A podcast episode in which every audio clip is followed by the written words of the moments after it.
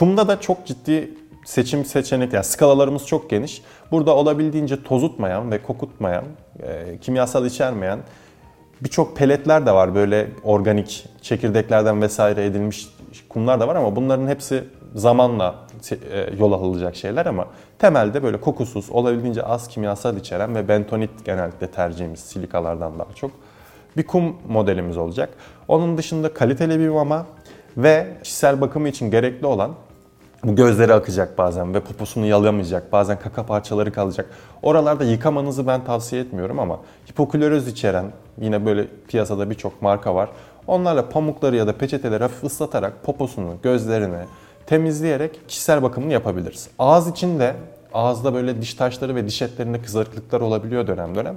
Onun içinde enzimatik diş macunları var. Normal köpekler ve kediler için üretilmiş.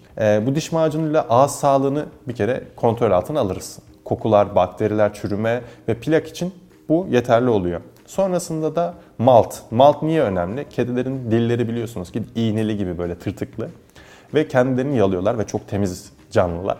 Dolayısıyla bu tüyleri yuttukları zaman hairball dediğimiz midede tüy yumakları oluşuyor. Ve bunları vücut sindirebilmek için midede asidik bir ortam biliyorsunuz. Sürekli olarak asit sekresyonu oluyor ve mide bunu sindiremeyince bir süre sonra kusmaya başlıyor. Bunun önüne geçebilmek için de malt macunlarımız var. Burada yine marka vermiyorum ama olabildiğince bilindik ve üst segment markalar tercih etmeye çalışın ve mümkünse veteriner hekimlerinize danışarak alın bunları. Birçok çeşidi var. Malt niye önemli? Bu dışkıyla atmasını sağlıyor aslında ve sindirimini destekliyor. O içindeki mayalar tüylerin dışkıyla atılmasını sağlıyor ya da sindirilmesini tam olarak sağlamıyor ama geçişini kolaylaştırıyor. Bu tarz şeyler kesinlikle gerekiyor.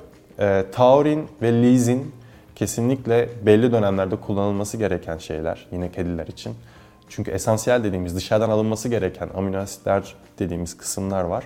Bunları da yine supplementler grubunda güzel ürünler tercih edersek hayvanın sağlığıyla ilgili çoğu şeyi kapsamış oluyor.